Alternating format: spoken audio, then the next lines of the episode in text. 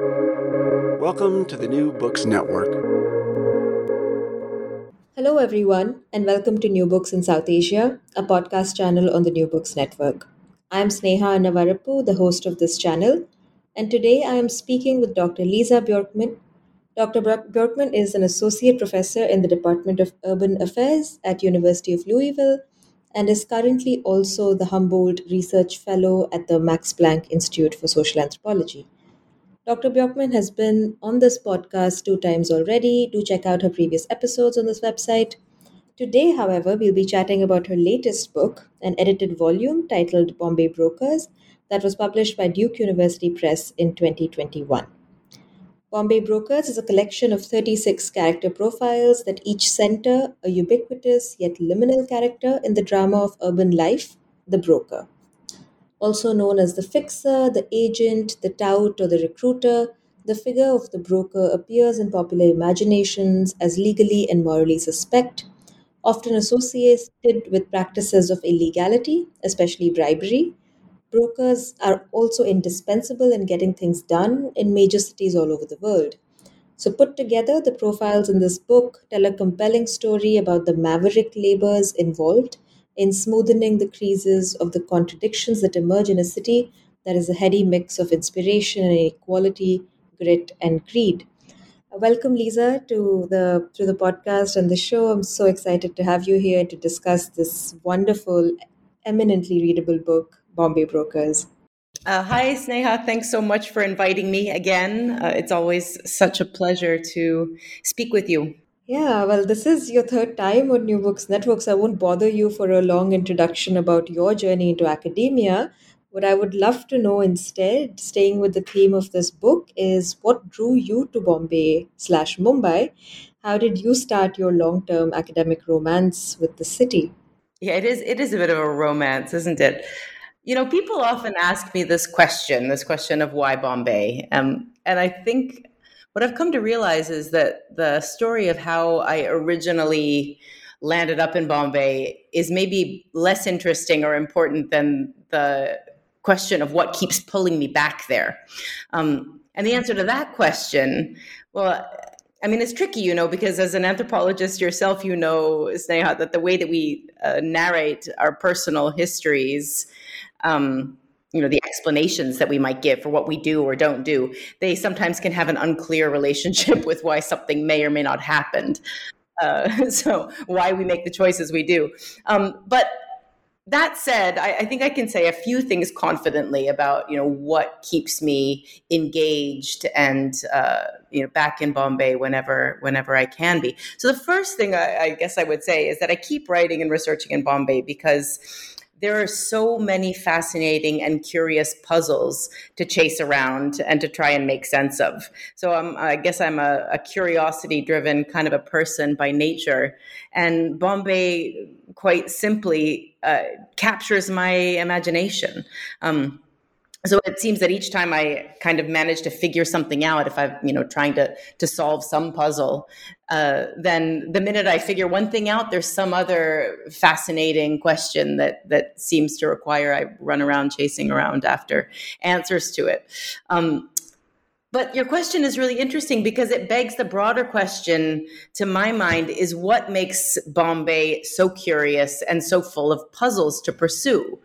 Um, it seems to me that that Bombay is just sort of uh, there's so many low hanging puzzles that one might pick up and run around. And, and in fact, you can see that uh, this book is testimony to how many fascinating things there are to study because we had no trouble rounding up uh, you know, many dozen people to to participate. There's a lot of ethnographers uh, running around this city, uh, asking interesting questions and following their curiosity. So, why is it that Bombay is so full of puzzles? And I mean, I guess I can't say anything comparative because my work has been mostly in uh, Mumbai, although I have start recently started some other work in the city of Napoli in southern Italy. But um, I guess the first thing that comes to mind about, you know, maybe what makes Bombay so uh, full of curious puzzles could be um, you know, I can just say that over the decade and a half that I myself have been researching and writing in Bombay, the face of the city itself has changed so dramatically that sometimes it's unrecognizable. So there's something about the the kind of contemporary moment uh, and the way that certain things are changing, particularly the built fabric of the city.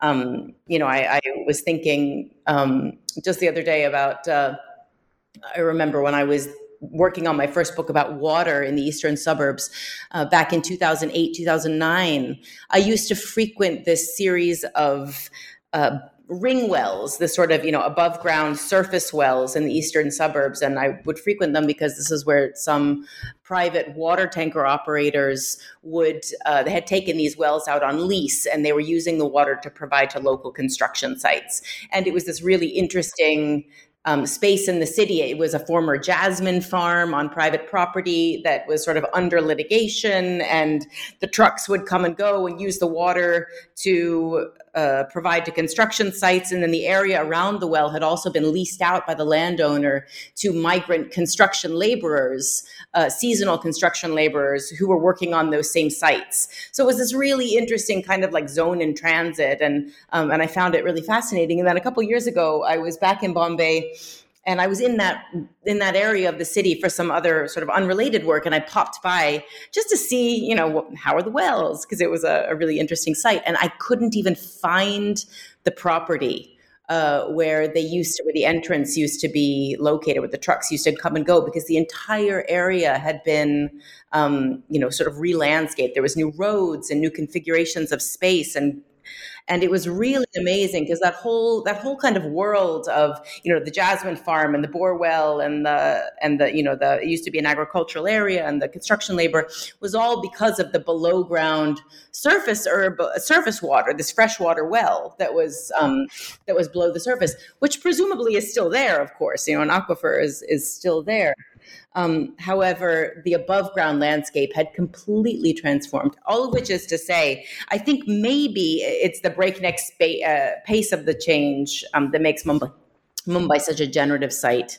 Uh, to research the global present because it yields so many contradictions, this kind of um, change. So, for instance, in my first book, Pipe Politics, um, I write about this temporal disjuncture, the way it played out in one particular way between this sort of really fast changing above ground city and the longer sighted planning horizons of the water supply planning and water distribution network. So for instance, you know, you can build slum redevelopment housing for 50,000 people on some, you know, former industrial site that doesn't have a lot of below ground network uh, and you can put those buildings up and move people in pretty much as fast as concrete can dry.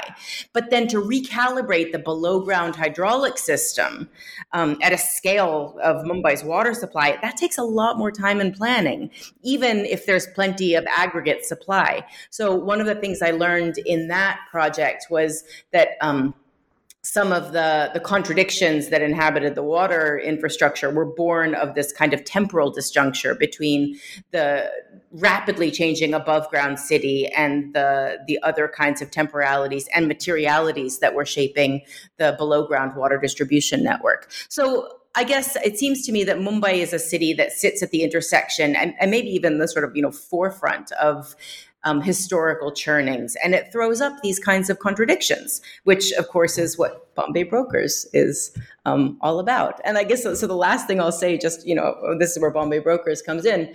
It's in this context.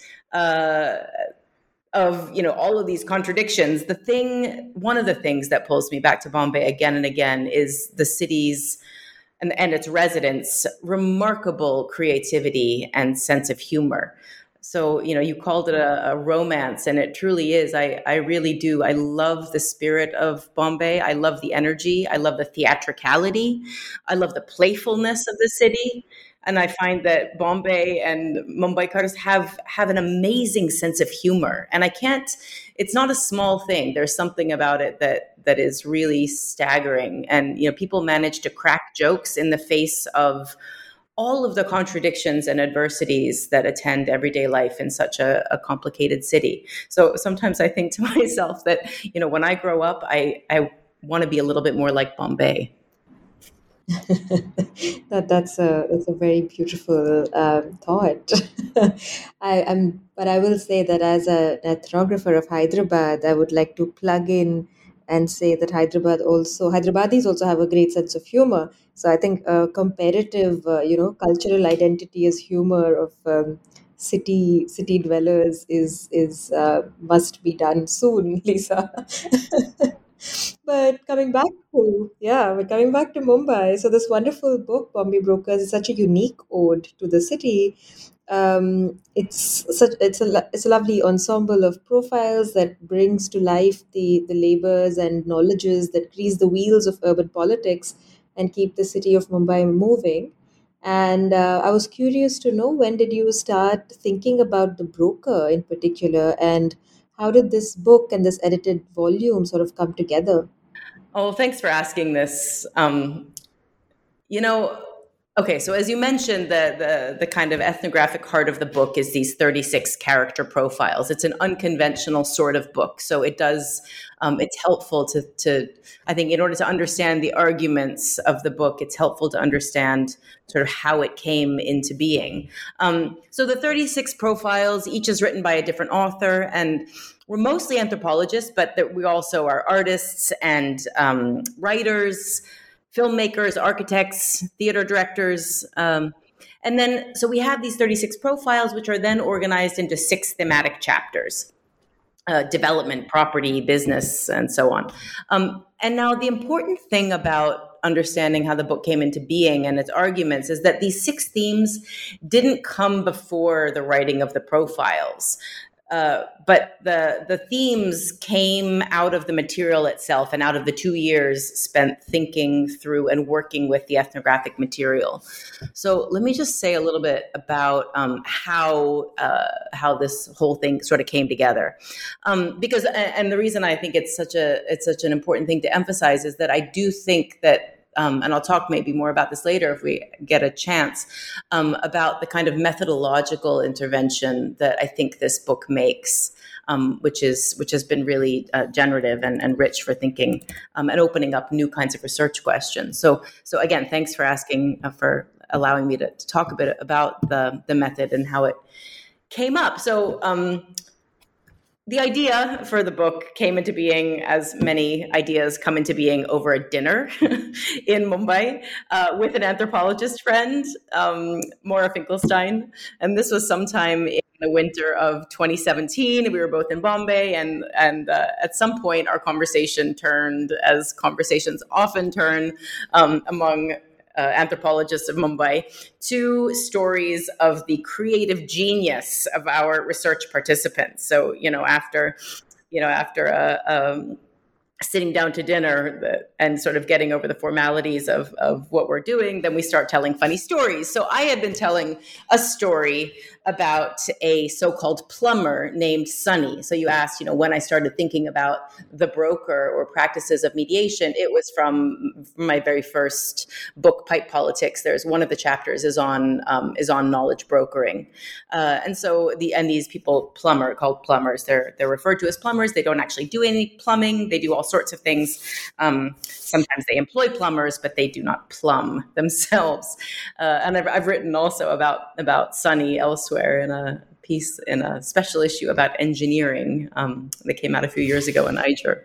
But anyway, I've been telling this story about Plum, uh, about Sunny, and Sunny's special expertise skill or skill. Uh, was in procuring official water connections for households that didn't have proof of residence documents. This was his specialization. Um, and so uh, my dinner companion responded with her own story, who was about it was about a fellow whose sort of bes- behind the scenes work was also a bit like Sunny's, um, both absolutely necessary and crucial to the practices and the worlds that she was researching, um, but also not very well understood and even misunderstood, perhaps. So I got to thinking what if I were to convince as many Bombay ethnographers as I possibly could to write up a profile of some such person?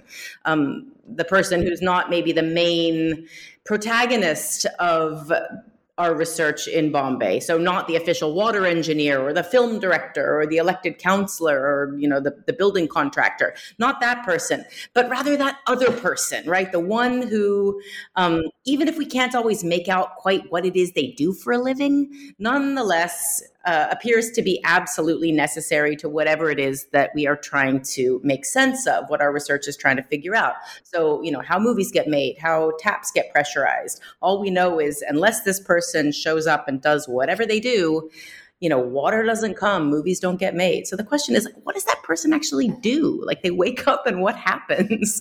so after mulling over this idea for a few months, um, I sent around a series of emails to everyone I could think of who had an active project in Mumbai. And then I also asked everyone for suggestions of other people we might rope in. And I explained the idea and invited, um, invited them to write up an ethnographic profile of some such person. And I should say that I probably sent out in total 70 emails and we have 36 contributions which is you know more than half. But i will say that of the people who didn't participate there wasn't a single person who said that they they didn't participate because they didn't have anyone to write about in fact, the question hit really fertile terrain. I mean, everybody had it, the problem wasn't who to write about; it was which person to write about, right? Because and uh, um, although a lot of people knew exactly who they wanted to write about, but you know, as we all are under pressure from a million different directions, that it simply wasn't possible for everyone who wanted to participate to participate. And I tell this story just to say that um, every every person I spoke to um, could think of at least one person who fit this description. so, so I asked everyone when they were writing up their piece, and I asked everyone for you know a three to four thousand word piece, and I asked them to address four questions in the piece. So the first question has to do with the actual activities that come to be described in Mumbai in this kind of neither here nor there language of you know brokerage or dalali, as you know as it's called in Bombay sometimes. Um, so, what does this work actually entail? What are these activities trying to achieve and to what end? You know, what are the stakes of these activities? Uh, and then the second thing I asked about uh, was the knowledge and resources that made it possible for some work to be done. So, what is required for this work to be done? How are these skills or resources acquired? Um, so, uh, alongside the ethnographic account of this person in action, each profile pays attention as well to how the profiled person narrates their own personal history and how they talk about the process through which they acquired their expertise and whatever resources that allow them to do whatever it is they do. Um, so there's a kind of autobiographical piece as well. Then the third thing I asked uh, everyone to address has to do, and this is really important, has to do with the moralizing talk that gathers around these people and their work. And this was the kind of diagnostic piece. Like, how do we know which person to pick?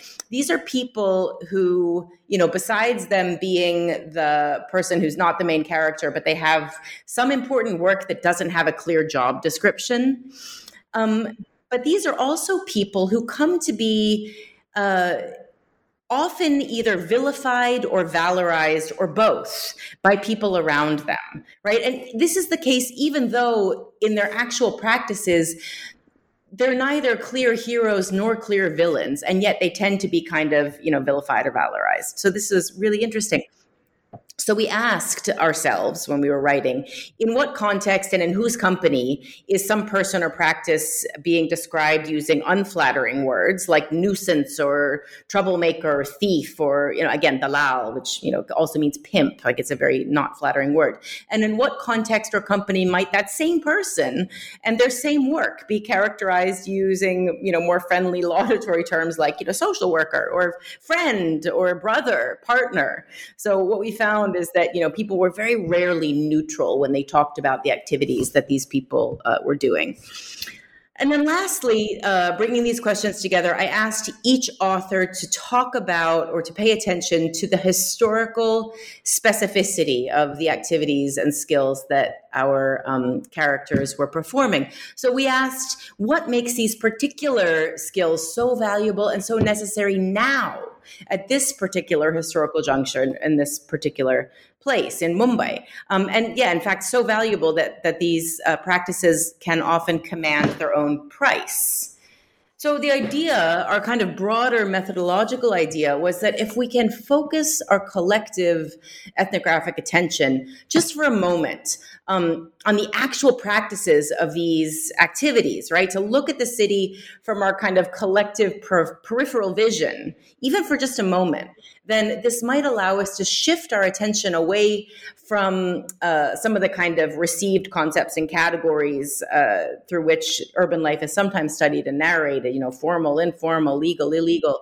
Um, and again, that would allow us to shift our attention away from this question of whether brokers and brokerage are a good or a bad thing, right? Are they kind of, uh, you know the cause of state failure or are they kind of enabling state failure to exist that kind of thing. And rather it allowed us to learn something new. So not broker good broker bad but broker what um, and again so uh, scholarship on brokerage and I, I, kind of dive into this at some length into the book's introduction tends to come uh, with a kind of set of preloaded normative ideas about institutions and failures again like state failure or market inefficiency right? Like the, the literature is full of ideas about the relationship between economic brokerage and market inefficiency or institutional failure.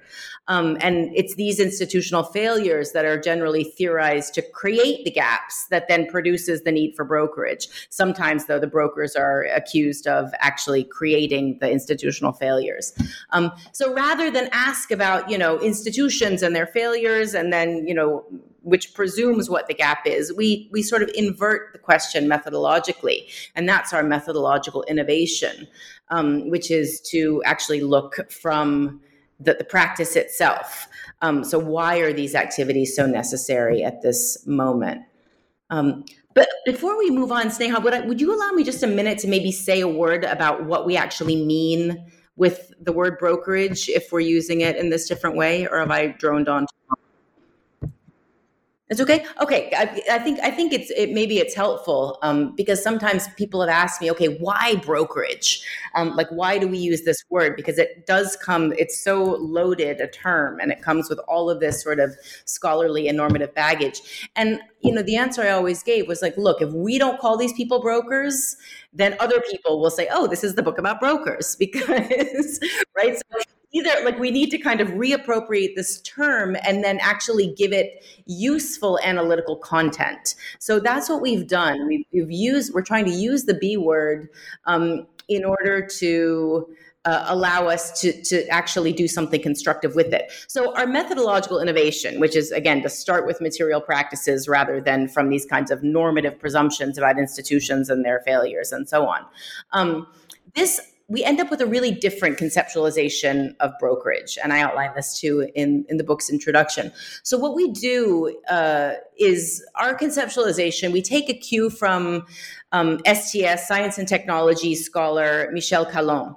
Um, and Callon is borrowing uh, Goffman's idea of framing, um, which uh, many of your readers, I'm sure, are familiar with. But just quickly, so um, Callon is using this idea of framing to point out that any sort of coordinated social action necessarily presumes some kinds of rules of the game, right? So, for instance, before two people sit down and play chess, they first have to agree to, you know, what are the rules of chess insofar as, you know, the game is rec- recognizable as chess. Um, Although I remember being a kid and being really annoyed when my cousin David kept trying to make one of the pawns ride the horse. this isn't chess, but exactly right. So there have to be, if it's going to be chess, it has to have. So Callon's point uh, is that in the broader world, unlike in chess, framing is always and necessarily incomplete, right? Because the actual world always overflows uh, these rules, right? It overflows any effort to cordon off or frame, in Goffman's terms, any social situation. A social situation like, say, you know, a land transfer or a film shoot or, you know, a claim to community belonging, right? There might be an effort to say, you know, these are the boundaries of the contract or these are the boundaries of the community. But in reality, relationships and you know also because the world is materialized will always overflow these frames. And this is of course because the myriad bits and parts of the would be cordoned off world are always bound up with so many other worlds and relationships right? So like a land transfer contract is like those bits and pieces of land are always bound up with you know say groundwater aquifers which like might not map onto the boundaries for instance. So um, it's kind of like how economists describe market externalities, right? This is an example that a lot of people are probably familiar with. So, for instance, when toxic waste is discharged by some uh, manufacturer into a local river, and then this affects the health of local residents, then those health costs which aren't factored into the price of the industrial good, this would be considered by economists as a market externality, right? And and these sorts of unwieldy material externalities are unavoidable, and, and in fact, they're the very reason that market situations demand framing in the first place in order for a kind of market transaction to happen there has to be a kind of bounding of, of you know the market situation so similarly in our project um, we focus ethnographic attention on the materials and ideas and practices that overflow these official frames right official rules policy frameworks you know borders boundaries and we focus particularly on the people who make it their business, often quite literally make it their business, to manage and mediate these unruly sorts of material and ideational overflows. So it's these practices of managing the overflow that we are referring to as brokerage, and the people who do that. Um, management as brokers. So I'll stop there, and thanks for letting me uh, take a minute to explain explain that. Yeah, no, I think that's re- really helpful also to anchor the the conversation around the contents of the book. So, quickly for those of you who haven't had the chance to read this book, the book is divided into six parts. Each is concerned with a thematic domain. Uh, so there's development, there's property, there's business, difference, publics, and truth. Each part is introduced uh, with a short essay that weaves together the analytical strands of the character profiles that follow. Uh, while we can't, unfortunately, get into each character profile in the book, although they're all so interesting, um, I, I was going to ask you, Lisa, a few questions about each theme. Um, so, in a counterintuitive way, let's actually begin with the final part, which is part six, uh, which is such a deeply fascinating section um, so the idea there is that brokerage is an activity that mediates claims to truth um, in in double quotes um, and is both so intuitive but also deeply under theorized. Um, we encounter situations uh, in these character profiles in which brokers do the work of investigation, verification, authentication in contexts where truth claims are multiple and often conflicting. Um, could you just give us a few examples here so that we can really see the implications of thinking about brokerage and truth claims in the context of um, contemporary Mumbai? Mm. Yeah, thank you. I, I'd love to to dive into some of the the ethnography, and it's interesting um, that uh, you asked me to talk about the last chapter first because um, originally, the truth chapter was the first chapter, um, and that's the reason for that was because the um, this issue of sort of mediating truth um, is a theme that runs through many of the the profiles. So there was a way in which kind of putting it up front was, you know, it. I, I think it ended up working nicely to put it at the end, but I think it makes a lot of sense um, now to to to take some of those examples because it also allows me to flesh out examples from um, from the other chapters as well. So yeah, as you mentioned, the last chapter uh, is about people who make it their business to produce and sort through and um, adjudicate really irreconcilable truth claims. Um, so, for example, we can uh, I'll take for for a, a, sort of deep dive example um, Atreyee Sen's uh, piece about a so called prison surrogate named Pawan. And so Pawan's uh, work. Uh, he makes a living serving jail time in the name of politically connected and better off Mumbaikars, uh, people who've been convicted of some or another crime, rape or murder or theft, as Sen writes, not uncommon. But these are people who are able and willing to pay in cash to escape having to go to prison. So Sen's profile of Pawan looks at uh, or allows us to see the different audiences for different versions of truth. So, what we can see is how Pawan's expertise as a prison master makes it possible for these sort of multiple and conflicting and irreconcilable truth claims to actually coexist, right? Because they're both there, they both need to exist. So, okay, hang on, let me read an excerpt from that profile. All right. Once in the big city, Pawan realized that finding work was not easy. His first experience being locked up in a neighborhood police station came after he tried to steal a radio from a local shop. In the police station, Pawan entertained everyone with his songs and his dancing. He was so good at gyrating to Bollywood music that the police constable eventually passed him a long strip of cloth through the prison bars. Pawan wrapped the cloth around his waist and danced like Madhuri Dixit and did some exciting twirling which made both the prisoners and the policemen applaud with laughter. Two days later, Pawan was released for being a fun chap, and while saluting goodbye to the inhabitants of this small prison police world, he realized that it was also his first experience of musti, or fun, in Mumbai. Pawan was arrested again several times, sometimes for grievous offenses such as aggravated assault, and sometimes for intoxicated misdemeanors in public places. In every prison that Pawan encountered, music went with him. He would sing and crack jokes and kept the prisoners, his cellmates, the jailer, and the wardens all entertained. It wasn't perfect, mind you, he said. He didn't like the fact that he had to sleep on urine after prisoners pissed on the floor when the wardens refused to let them out at night. He did catch some deadly infections, and his body was covered with insect bites, and pieces of shit would pop up in the milk because the wardens stole the pure milk and topped up the cans with water from the toilet. But Pawan learned over time to churn the milk to see if the shit floated to the top. See if it remained at the bottom of the cans, the milk would be infected enough to lead to an outbreak of diarrhea. If it floated to the top, Pawan and the other prisoners would quickly scoop it out to limit the spread of disease. He also learned how to seal open wounds with white candle wax and alcohol sneaked into prison by jailers.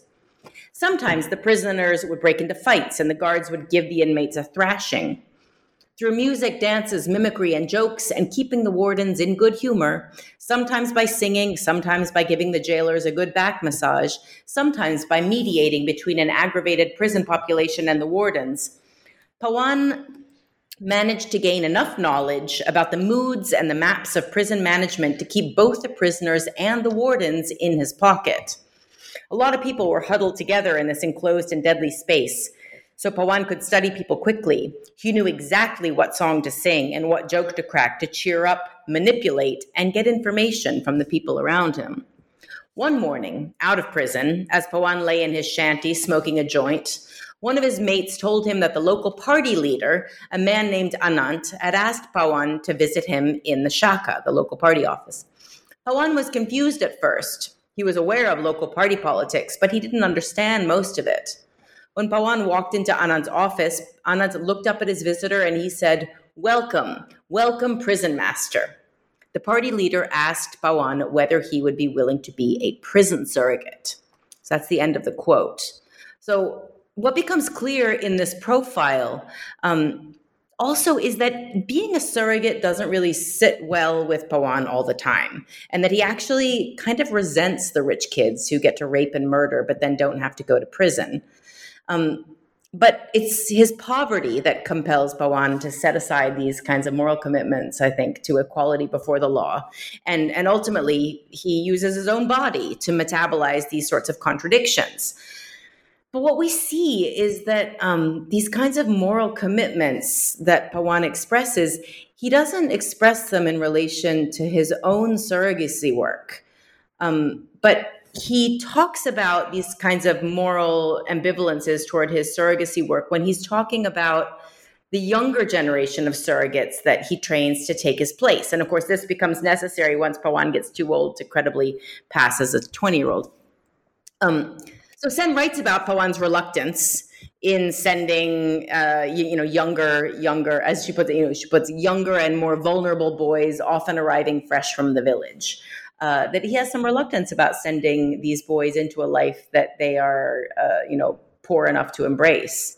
So it's this kind of, it's in this context of moral ambivalence that. Um, when one of Pawan's trainees actually is sexually assaulted in prison, Pawan is furious. So Pawan he marches straight down to the prison guards to you know to give him a piece of his mind, and he's furious. You see, because uh, as Pawan says to the guards, it's the surrogate who makes it possible for these incompatible truths to coexist. So these two truths being, you know, on the one hand, the kind of equal before the law proceduralism, uh, and then on the other hand, the equally real political power and inequality that allows some people to sidestep that very same formal legal equality. So there are these two truths that you know need to both exist. Um, so it's the surrogate who metabolizes these contradictions with his body. It's the surrogate stomach that digests the shit contaminated milk. And it's, you know, it's Pawan's skills in surviving prison life. Um, and again, these are skills that are born largely from poverty and economic compulsion. This is what keeps the prison guards safe from the dangers of these contradictory truths uh, of political power and official procedures. Because, as Sen explains, you know, if some kind of a, a, surprise official prison check were to were to turn up that a convicted person weren't actually present in the jail, it, it wouldn't be the political higher ups who had, uh, you know, arranged for the surrogate and the release from prison of the politically connected people who would be held accountable. No, it would be the lower level prison guards and the prison officers, the people who simply carry out the release orders, they're the ones who would be vulnerable to allegations of corruption. So it's in this context that Pawan is so furious at the guards for failing to protect his young trainees from this violence, because it's the guards themselves that are ultimately the ones who are protected by the prison surrogates services. Um, but in this sort of you know incredibly poignant exchange at the end of the profile, the guards don't apologize for failing to protect the two uh, young surrogates, and even more poignantly, perhaps the two young surrogates don't leave the profession. They just figure out somehow how to navigate um, prison life a bit better. Um, that was quite long, but I could mention one or two others from the truth chapter uh, so we can see how this plays out in different contexts if we have time, or should we move on to the next question? Okay, sure, sure. Okay, so also in the truth chapter um, well there's there's two really breathtaking portraits actually of the role that truth makers play in producing the built fabric of the city. And thanks for for letting me talk about um, about another another profile because i think it's really interesting to see how this kind of truth mediation plays out in really really different contexts. So um, you know, th- these are th- this sort of truth mediation plays a big role in the kind of development projects and property regimes that are the focus of some of the other chapters. The profiles authored by um, Amita Bhide read together with um, the one by the jointly authored by Prasad Shetty and um, Rupali Gupta, they show how um, these sort of truth mediations have really open-ended kind of possibilities. They kind of you know it's not decided beforehand um, you know how things are going to go. It's not that these sort of mediators always come down on the side of you know power or resistance. That's not the story here. It's really this kind of open-endedness that comes through um, in the context of mumbai's sort of myriad and, and extremely high stakes urban and redevelopment uh, projects, urban development and redevelopment projects, we can see that um, the way in which truth and knowledge is mediated is hugely um, generative or sort of wide open. So, see, because, and this is the case because urban development projects generally require the existence or the production of official data, often survey data and other kinds of official reports. So, uh, Shetty and Gupta's profile is about um, a small time stationer named Chadda. Um, and uh, Chadda becomes, in their words, an overnight star in the world of infrastructure consultancy in the years after the 2005 flooding of the Mithi River. And this is the case because Chadda's stationery shop happened to be situated nearby the Mumbai Metropolitan Regional Development Authority, or the MMRDA offices. And what this meant was that over the many years running the stationery shop, Chadda had developed a really strong network of contacts with various government officers working at the MMRDA. So after the floods, this network of contacts landed him a report making gig with the Development Authority. Um, uh, and and the, the report making was to explain the reasons for the flooding. So what Chadda quickly figured out after he took this gig on was that the MMRDA didn't really need a document that explained the reason for the flooding, which was the official uh, assignment. What they really needed was a report that would prove one particular theory, which had already been decided in advance of any investigation. So the gig was really just to you know produce a report and produce the data that would demonstrate this decided um, argument. So Chadda realized he just needed to prove in this report that the Mithi River had flooded because of the so-called illegitimate structures, um, which just means you know the homes of the urban poor that were situated along the banks of the river and then once you know once Chadda understands the the so-called truth that his report making was supposed to uncover he went ahead and put together a team of surveyors to make the drawings and then calculate the number of these so-called encroachments. Um, and then he made this report which was a wild success um, and then after this first assignment was so successful, Chadda was regularly recruited by the state authorities as a sort of survey making subcontractor by the uh, Regional Development Authority. So what we see is how bureaucratic expedience, um, it, that, or we see in fact that it, that it is uh, the imperative of expedience, which decides the content of the so called truth that surveys and other forms of so called primary data collection um, claim to be discovering through investigation, which is to say, uh, you know, just like the surrogate body of Pawan, our prison master, um, reports are instantiating a version of reality which allows state authorities to act to act upon pre-decided projects and goals, all the while safely ignoring less convenient truths, of course, that don't fit into these official um, institutionalized uh, rights and rules and, and narratives. So um, I'll just add that Chadda's profile is particularly powerful given the author's direct experience with these kinds of dynamics in Bombay, because Shetty himself is a former state planner um, who worked for many years with the MMRDA. But but just really quickly, I want to mention. Um, very, very briefly, uh, another piece in this truth chapter. And this is important because this other chapter by Amitabh shows how the existence of these multiple truths um, can yield other kinds of possibilities as well. Um, this kind of data production. So Amitabh uh, profiles a self-proclaimed knowledge entrepreneur named Prakash. And um, like Chadda, Prakash is also in the business of report making and knowledge production, but he's doing it as a sub-subcontractor, meaning he's hired by people like Chadda, hired by consultants to carry out the actual work of door-to-door surveying and mapping. So while Chadda's profile suggests some kind of like a watertight top down regime, um, of you know kind of truth and power. Uh, what we see um, is that uh, people who have the skills and social networks to navigate the, the difficult environments of Mumbai's so called slums are able to advance and empower their own versions of reality. So Prakash grew up in a Mumbai neighborhood, which is treated for policy purposes as a slum. And this is the reason why he knows all too well the realities um, of everyday life and how those realities exceed these kinds of tidy categories of governmental reports. So what he does is he draws on his own personal experience to produce uh, survey data uh, and put it to work toward very, very different goals than those of, say, you know, Chadda's patrons in the government offices.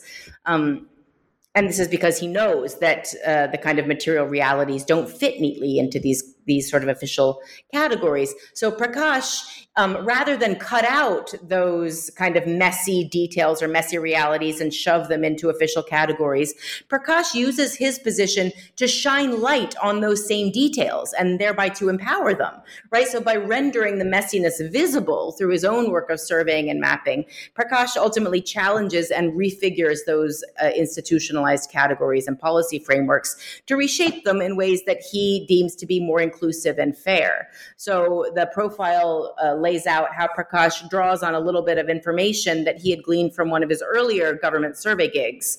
Um, to later on convince state authorities to grant slum redevelopment allotment housing to uh, a group of displaced people who had earlier been declared ineligible because their claims were kind of illegible to these you know official policy frameworks.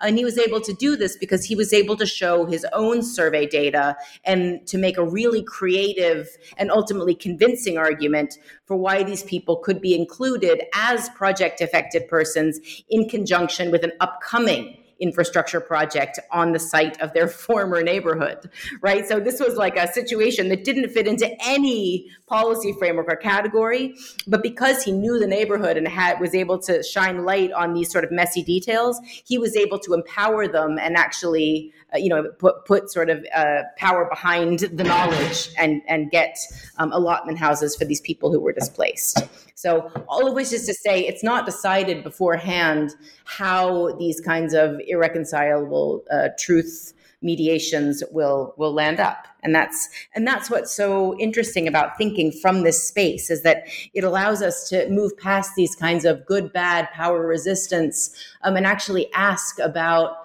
the the ways in which um, the kind of openness and open-endedness is put to work toward all kinds of different projects and ideas and ideas about the future. Yeah, so I mean, I guess sticking to the theme of development, um, I want to talk about the essays that comprise part one. And in part one, we encounter brokers um, in the context of development and redevelopment in Mumbai, and we see the labor of mediating the contradictions of urban development laws and policies in action, right? And uh, well, in other words, we see how development is materialized via brokers. So, what does viewing development through the lens of labor of brokerage tell us? You've already spoken at length about the truth claims part of it, but are there any, I guess, other angles to the story about brokers and their relationship to the to the I guess the moving target of development in Bombay. Mm-hmm, mm-hmm. Um, yeah, so we talked a bit already about uh, you know in the profiles of Chadda and Prakash. Um, but you know development like truth and really like all of the the chapter themes property value and so on um, development is in scare quotes. And the reason it's in scare quotes is that it refers to this sort of empowered idiom of developmentalism which animates the kind of real estate and construction industries and and urban planning imaginaries um, and international ngos and funding institutions. So this idea of development um, is sort of the domain of media mediation here. Uh, and especially organizations having programs oriented toward improving the built environment for so called slum neighborhoods, right? Um, areas that are home to the urban poor. So, I guess just I'll back up for a moment and talk about the context that comes into view by looking at these development brokers. So, the context, of course, is the sort of dramatic liberalization era policy shifts beginning from the 1990s and the, the kind of um, way in which Mumbai uh, planners and policymakers and sort of you know real estate uh, developers and business elites became fixated on this idea of turning Mumbai into a world class city. There was this idea, ideal of sort of turning Mumbai into you know Singapore, Hong Kong, Shanghai. There was you know sort of changing um, changing role model city, and there was a a real um, I mean, I guess I'll use the word optimism uh, because it was it, it, came across as an optimism among sort of urban elites and multinational business and finance industries and things that that you know Bombay was going to become this space of. Uh, luxury housing and consumption and uh, urban beautification. And this was going to involve um, slum removal and the clearing of uh, non elite sorts of lives and livelihoods, right? Clearing of uh, hawkers off of footpaths and different kinds of. Um, you know industrial activities that were deemed to be inappropriate or polluting or not uh, you know not appropriate to a kind of world class city. So it's in this context of kind of dramatic liberalization era policy shifts and the attendant kind of uh, activation of policy urban policy and development regimes that would change would sought to change and you know quote clean up the built fabric of the city. Um, we see how the people profiled in this development chapter were enlisted uh, in materializing the city's built environment. So they do the work of actually physically bringing the fabric of the city into being. And they do this by managing and mediating and you know metabolizing. I like that word metabolizing when I think about these people because their expertise is so embodied. I mean with Pawan it's so obvious the, the, the metabolic component of it, but there's this way in which the contradictions produced by myriad developmental rules and policies, which you know don't even all add up in the same direction, um, and are constantly changing. Moreover, there's all of these contradictions put to work, or sort of uh, that are set in motion by the oper- operationalization of these development rules and regimes. Um, in conflict with each other and then the sort of unwieldy materiality of the city itself right and so this is what i talked about earlier with uh, my earlier book uh, pipe politics the kind of above and below ground the, the temporal disjunctures and um, and the kind of uh, strange contradictions that that yielded, and that's where that chapter in in my book Pipe Politics, uh, you know, about brokers, um, really in some ways set this thinking into motion. Um, so we see in this chapter a bunch of different forms of expertise that are mediating these contradictions between this kind of like variegated uh, bunch of policy rules and regimes and, and, imperatives and the kind of actual institutionalized and materialized city. So, you know, just to give a, a, a tiny example, we have um, Tobias Baitsch's profile, profile of Imran, who's a self described contractor uh, in low income neighborhoods, often treated for policy purposes as slums. So, this profile of Imran highlights the kind of um, really diverse kinds of resources and forms of expertise that are brought to bear in enabling small scale construction and remodeling and vertical expansion in this um, so called slum neighborhood of Shivaji Nagar. And um, this is a, a, really interesting space because it's a, it's a kind of middle class neighborhood, um, a kind of lower middle class neighborhood, which is treated. Um, under this policy framework as a slum, which really makes it very difficult legally to do any kinds of renovations or improvements on houses, which is a problem, right? Because this is a, a, neighborhood which is home to people who are interested in investing in their homes. So these are, you know, two and three story homes. Um, and so, how are people supposed to invest in their homes when the area is treated as, you know, non developable because it's sort of criminalized? So, um, you know, even though the area has never officially been classified as a slum under the provisions of the the sort of Slum Areas Act, it's treated as a slum for policy purposes, which means that you know, anytime anybody starts to do any kind of construction work, then the demolition crews are going to show up with allegations of, you know, this is illegal construction. So what we see in this profile of Imran, which is just amazing, is this um, phenomenon called the symbolic wall. And what this is, is the contractor, Imran in this case, he has really good relationships, not only with all of the people that are necessary to get buildings built. So you got to be able to, you know, get water, which is not easy, I can tell you. Um, got, get sand, get concrete, get labor. You've got to assemble all of these things. But not only that, you've got to be able to have um, good relations with the municipal offices who are under um, sort of you know re- who are required to come and act on these so-called illegal constructions so what uh, you know what Imran does is he constructs a symbolic wall. It's like a little low-lying wall, and then he tells the municipal authorities, "Look, you know, I'm we're starting construction." They build the wall, then the authorities come, they knock down the wall. Everybody takes pictures, right? So the BMC, the municipal officers have done their duty you know, demolishing the illegal construction. And then now that everybody has documentation, they can get back to work and they can finish the redevelopment. And everybody, it's a little bit like the surrogate, right? Like everybody is covered. Um, these these truths, both that there is illegal construction and yet, in fact, uh, you know, the construction will happen for you know not least because it's not really illegal. Uh, so this kind of um, expertise allows these to coexist. And then my own piece, which is about a engineer named Dalpat. Um, his expertise is in his ability to secure permissions, official uh, government posi- uh, permissions um, in contexts where given these kinds of material and institutional contradictions governing Bombay's built environment, where giving permissions are, uh, as Dalpat puts it, are impossible to give.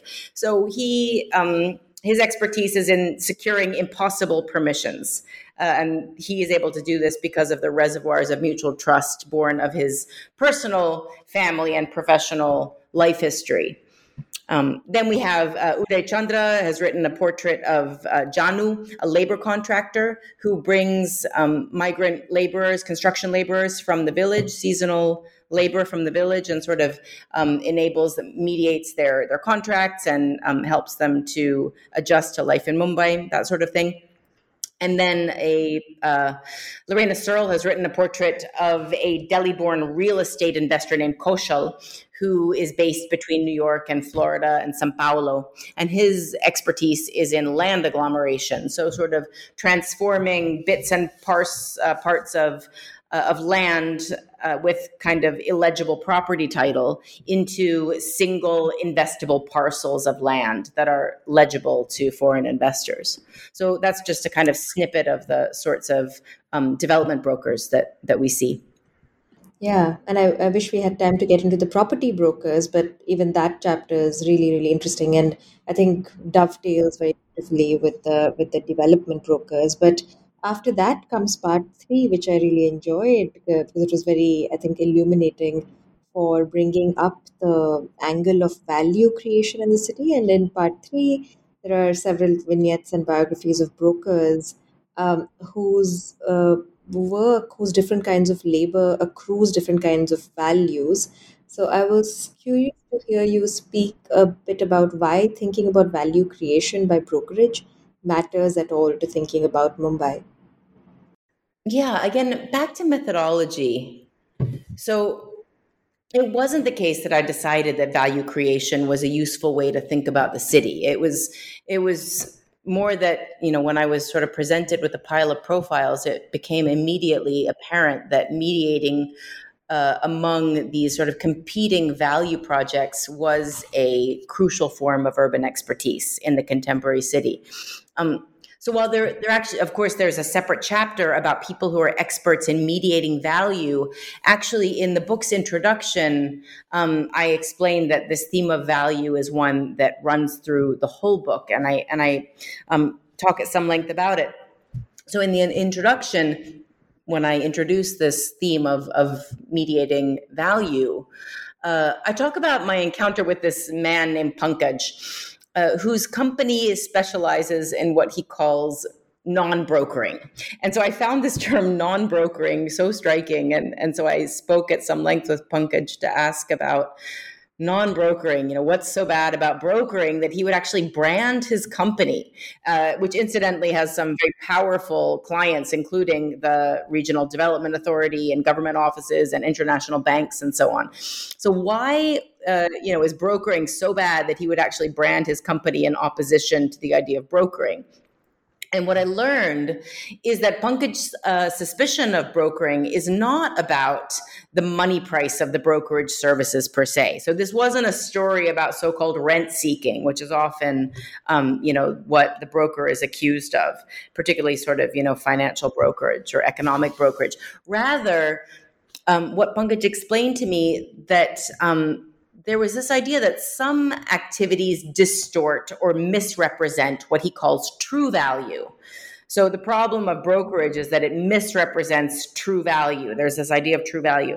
So all of this moral hand wringing about the activities that were termed brokerage relate to how different kinds of labor are valued, which is to say, you know, the relationship between the presumed value or lack of value of some practice and the ticket price of the services that were um, on offer. And you know the way in which like are these things really valuable? Do they contribute to the true value of something or do they actually you know take away or distort that true value? So this has to do with the the value of the labor um, of brokerage versus non-brokerage. So to answer your question about what might be learned from attending to value I think what we learned is that paying attention to this moralizing talk about whether some work either adds or eats value, right? Whether, um, to use Pankaj's terms, whether some work is brokerage or non brokerage. uh, although he's the only person I've heard use that term, but I love it. Um, this lets us see and maybe say something new about contemporary regimes of value uh, and the production of value. So it what it lets us explore um, what about these normative principles of value are new, or what is particular to the current historical moment. So there's something about paying attention to value that struck me as um, you know as giving us insight in, into the present into the, the contemporary historical moment. So just to kind of talk about this a bit more, um, I want to give an example of, uh, and, and to take back to um, the, the Hindi, Urdu, Marathi word dalal, um, which is a word whose moral valence has actually undergone a dramatic shift uh, since the 19th century. Mm, so today in Bombay, the word dalal and dalali in general are are generally used in disparaging terms to mean something like pimp or the act of pimping, either literally or more often figuratively.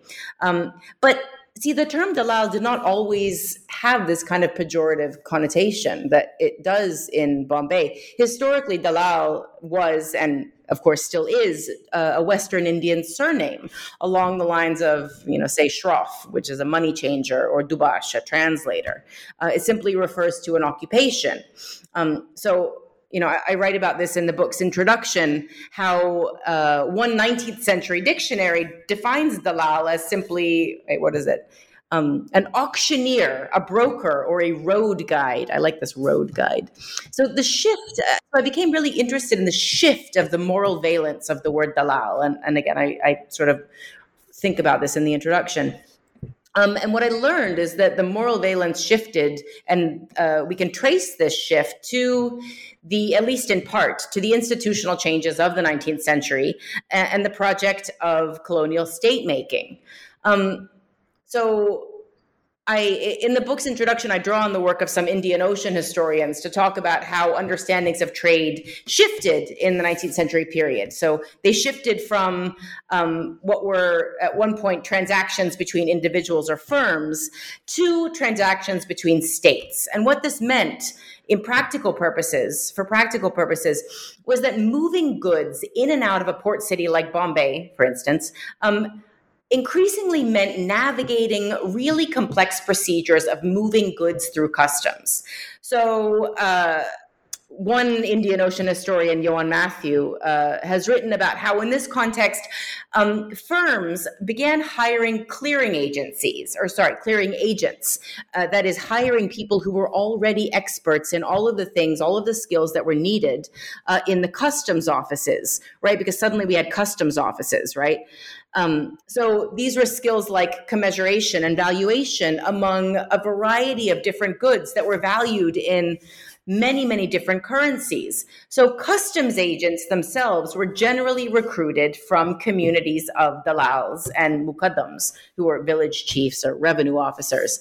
Um, and they were recruited from these communities for the obvious reason that they already had this practical expertise in how trade actually works, right? How to do commensuration and valuation among all of these different kinds of goods in these all these different currencies. Um, so the expertise of the dalals and the mukaddams existed prior to the institutional shifts that made their expertise so necessary in these official customs offices and procedures. But then at the same time, the location of these dalals and mukaddams inside the customs offices put these exchange agents and commodity brokers in a position, of course, to exercise their personal judgment in the valuing of goods, right? According to their skills, their familiarity with these long established trade practices, which, you know, of course, was the reason that they had landed inside the customs offices in the first place. But it was this new location mediating the contradictions between these sort of new official procedures and the institution of the customs office and the actual trade practice, right? People are still using a myriad currencies and valuing in all of these different ways. It was this kind of Janus faced location that meant that dalals and their valuations were constantly under suspicion, especially by colonial administrators who always suspected them, you know, needed them to do this valuation work, but also who always, always suspected them of being loyal to their you know their trade networks. Um, but see at the same time the the new location of these uh, agents inside the customs offices put them um, put these agents and the commodity brokers in a position to exercise their personal judgment in valuing goods in accordance with their established familiarity with with longstanding trade practices. Um, and so there was a sort of a constant suspicion particularly from colonial administrators that these dalals and muqaddams would be loyal not to the sort of official customs procedures but rather to their longstanding networks of you know trading partners. Um, so this is, uh, of course, it was their longstanding relations with these firms that had landed the brokers inside the customs offices in the first place. But um, this very same familiarity always meant that dalals and their valuations were under suspicion by the colonial administrators. So um, anyway, all of which is to say that the spatial concentration of these kinds of experts and practices in 19th century Bombay, which was again a moment uh, which um, in which Bombay was sort of again flushed with different kinds of mediators, such as these mukaddams and dalals and dubashes and shroffs and things, money changers and translators. Um, that spatial contra- uh, concentration reflected the city's location uh, at the intersection of these sort of seismic global processes and shifts of that particular historical moment in the 19th century. So, very similarly, our book project, Bombay Brokers, is interested in the array of activities populating this historical moment um, in the practices that overflow the normative categories uh, and empowered frames of value today. So, you know, things that that were valuable at one point might be suspicious at another point, just like how you know dalals and their valuations underwent this kind of um, uh, increasing suspicion during the, the period that I've outlined. So, again, I think that what's interesting is that attending to um, what kinds of value are, or what kinds of labor are, are considered valuable and which ones are considered to be kind of suspicious or eating out of the value chain allows us to understand something about um, institutional shifts and shifts in scale and bounding and uh, um, yeah, of, of this particular historical moment. Mm-hmm. Yeah, thank you. That was uh, really, really interesting to to listen to you explicate those corrections again. Even though I've uh, read the book, but it was really nice to hear the the, the story about how it all came together. Um, but the vivid profiles in part four tell us the story of how brokers navigate the politics of location and representation that is communal, caste based, linguistic, sexual, and gendered. And the broker in this section is so clearly shaped by and shapes the fractured terrain of collective belonging in Mumbai. Um, could you give us a brief intro to the kinds of brokerage work involved with the enactment of identity, representation, and difference? And I think it's so particularly um, compelling to take the focus away from the economic sphere, so to speak. Uh, so, yeah, I was just curious to know more about the kinds of brokerage work involved in identity, representation, and difference work. Mm. Um, yeah, thanks. Thanks for for inviting me to talk about uh, this chapter. I mean, I, mm-hmm. they're all wonderful, but this one is, um, in some ways, you know, maybe the most kind of uh, traditional in the sort of anthropological uh, orientation, these questions of identity. But in some ways, you're right that it's not um, a domain that maybe comes to mind when people use the word brokerage. It's mm-hmm. it's more often think about political brokerage or the state or the economy. So right. um, yeah, that's that's a, a great point. Um, so yeah, the the chapter about difference is about, um, and I think uh, Anjali Arondekar puts it in her introduction really beautifully. It's about what she calls the management of the politics of location and representation. Location and representation. Um, so hang on, I'll just read a sentence from how Anjali characterizes the expertise that animates this chapter. Okay, she writes that uh, the stories in this chapter are about, quote, how structures of differentiation accrue and or seed value within the broader networks of a city where lives are constantly being made and undone by the machinations of power and location. Um, what these stories make abundantly clear is that the idea of difference has always been a highly fraught site of constant contestation and emergence. The stories unmoor us from settled understandings of how identifications and representations of difference and belonging operate within a city like Bombay. Um, end quote. So, this is such a, I think, a powerful chapter um, given um, you know, what sometimes seems to be a deepening communalization uh, of the city, although sometimes it seems to be tacking in the opposite direction. Depends on mm-hmm. who you ask and where you look. But um, definitely, there there's a lot of uh, what might what one might call identity politics in right. in the city. Um, what these, which is to say, uh, this idea that um, identity categories are maybe you know pre-political or that they're sort of self-evident or um, are uh, easily sort of amenable to you know representation uh, without having to sort of take into account the sort of infrastructures of representation as it were or sort of how different um, collectivities or ideas of community are sort of brought into being or reshaped or contested. So um, yeah this what we see in this chapter uh, is just how just the articulation of identity and of you know difference is constantly being made and contested and remade and um, you know how is belonging uh, sort of navigated. So to give maybe just one really quick um, example and i'm attentive to the time here uh, David Strohl has profiled Sultan. Um, and Sultan's job is to manage the public image of his uh, Muslim minority Ismaili community. So it's a sort of minority within a minority. And this is, again, in the context of an urban landscape that is sometimes polarized along lines of, of religion or other markers of community belonging, caste or religion or, or language. So the problem, uh, as Strohl writes, for Ismailis um, and as Sultan puts it, is that, quote, we're caught between the devil and the deep blue sea. He says, you know, when the riots come, the Hindus say we're Muslim, and, and then the Muslims say we're Hindus, right? So for Sultan, the trick is to, to constantly manage the contradictory imperatives of belonging and of differentiation um, in this sort of constantly changing and highly fraught and ultimately quite dangerous uh, sort of urban uh, milieu of, you know, sometimes more, sometimes less um, mobilized along communal lines. So maybe I'll, maybe I'll stop there.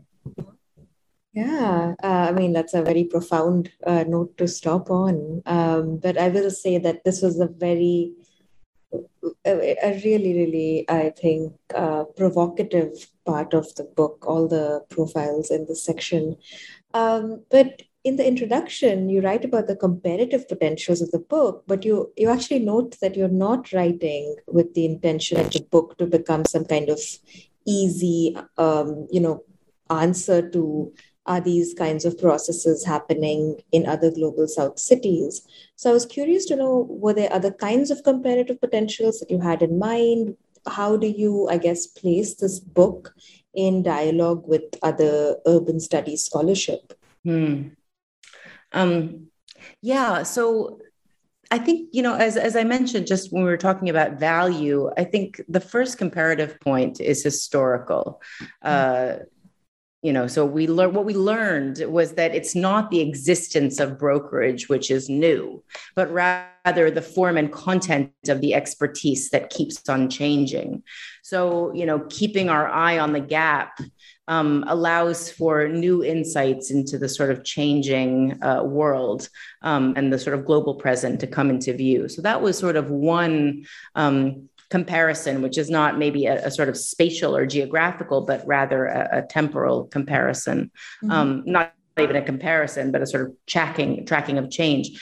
Um, but you know, the major one of the major takeaways was methodological. And I've mentioned this before. We learned so much. Sneha, I can't tell you, we learned so much from thinking and researching um, without beginning from these sort of privileged tropes like you know mm-hmm. state and society formal informal legal illegal citizen and foreigner right mm-hmm. modernity and tradition um, so there's not deficiency or failure but rather you know understanding these um, conjunctures uh, the sort of the global present mm-hmm. um, so part of our comparative or my comparative you know research agenda is to think this similar Bombay question from elsewhere. So, what kinds of fraught labor uh, that don't fit neatly into our sort of available scholarly or normative categories? Um, you know, what are these? What, what is the content of this expertise and labor? Mm-hmm. Um, and so, I think one of the things that I've been interested in doing, or not, I think, but I, I know I'm interested in doing it. uh, is, um, is to sort of look around for other cities that seem to be overrun by this kind of thing, right? Work that is illegible to formal job descriptions, that is sort of morally ambivalent, ambiguous. So, not like other cities that look like Bombay Right. right. This isn't like, you know, a, a, South Asian city question. It's not like, okay, now we're going to go and look in Delhi and now we're going to look in, you know, Colombo. It's like, that's not it at all. It's not about cities that look like Bombay. It's a different diagnostic. So mm-hmm. where I've ended up or not ended up, but, but started really, because I'm, I'm beginning, I'm thinking of this as a broader project. Um, mm-hmm. But I'm working now on a project in the Italian city of Napoli, uh, mm-hmm. where it's quite similarly, it's a city that is overrun by um, people doing labor and work that does not have a clear job description. And at the same time, there are all kinds of sort of epithets and different kinds of words to describe these kinds of people, much like, you know, in Bombay, you know, you gave us a bunch of words as well, sort of, um, you know, words that are used. So, uh, you know, it, the book actually has recently been translated into Italian, um, mm. published with Meltemi Press in Milan just a couple of months ago. And the re- one of the reasons I was really keen on the, the Italian edition was that I've convened a project tentatively titled Napoli Navigators. Uh, wow. We had our first writers workshop here in Napoli. I'm in Napoli at the moment. Mm-hmm. Um, so we had our first authors workshop in November, and we had um, almost 20, I guess maybe 17 uh, mm-hmm. contributors. We've now grown; we're almost 30, and we're having our second authors workshop in um, in April. But it's uh, you know a lot of the the anthropologists and writers are um, are also going to be writing in Italian as well, mm-hmm. um, and so it was really important to me that the book that that you know Bombay Brokers be available um, in Italian, so that our our kind of so that the learnings from the Bombay project could be put into conversation with scholars and writers and anthropologists uh, working here um, mm-hmm. in in Napoli, who maybe don't have access to English quite as um, as readily. Uh, and and you know it's really interesting. So so the in the Italian edition, Tommaso Sbriccoli, who's an anthropologist based uh, in Siena, he pointed out in his introduction to the Italian version of Bombay Brokers that um, there's a whole bunch of ways that the term broker could be translated into Italian. Mm. Um, and this, you know, of course, suggests fertile ground for ethnography. We have, you know, um, intermediary uh, uh, is probably the most obvious, but also we have mediatore, mediator, or, uh, you know, agent, agente, as well as we've got um, the word trafficker, which actually can translate in two ways into Italian that have different valences. We have trafficone, um, mm-hmm. which is kind of shady, and then we have trafficante, which is more overtly criminal. Mm-hmm. Um, and there's no mm. really easy way in English to distinguish tra- trafficone from trafficante.